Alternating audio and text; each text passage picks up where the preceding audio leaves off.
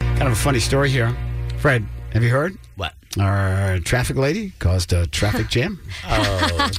on the highway. I, I mean, I call. I didn't Mm-hmm. How cause ironic. it. How really. ironic. You were part of it. Yeah. I was a part of it. I was. I was reacting to what was happening. Well, why don't you tell everybody what you did there, Danielle? Sure. So uh, the other night, I was driving home from work, and I go down Ru- uh, Route One South, which at our time there's never any traffic. Right. And um, the car started slowing down, and I was like, "What's what's happening?" And I was pretty much stopped, and then I saw a little puppy No. just running down the highway, I wonder where that puppy came going from. in between the cars and everything. Right?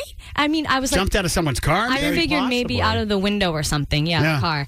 Um, so yeah, like I said, I, all the cars were slowing down. So I I was in the middle lane, and I just took it upon myself to put my car in park and get out of the car. And You exited the Yeah, vehicle. and go to look On for the, the puppy.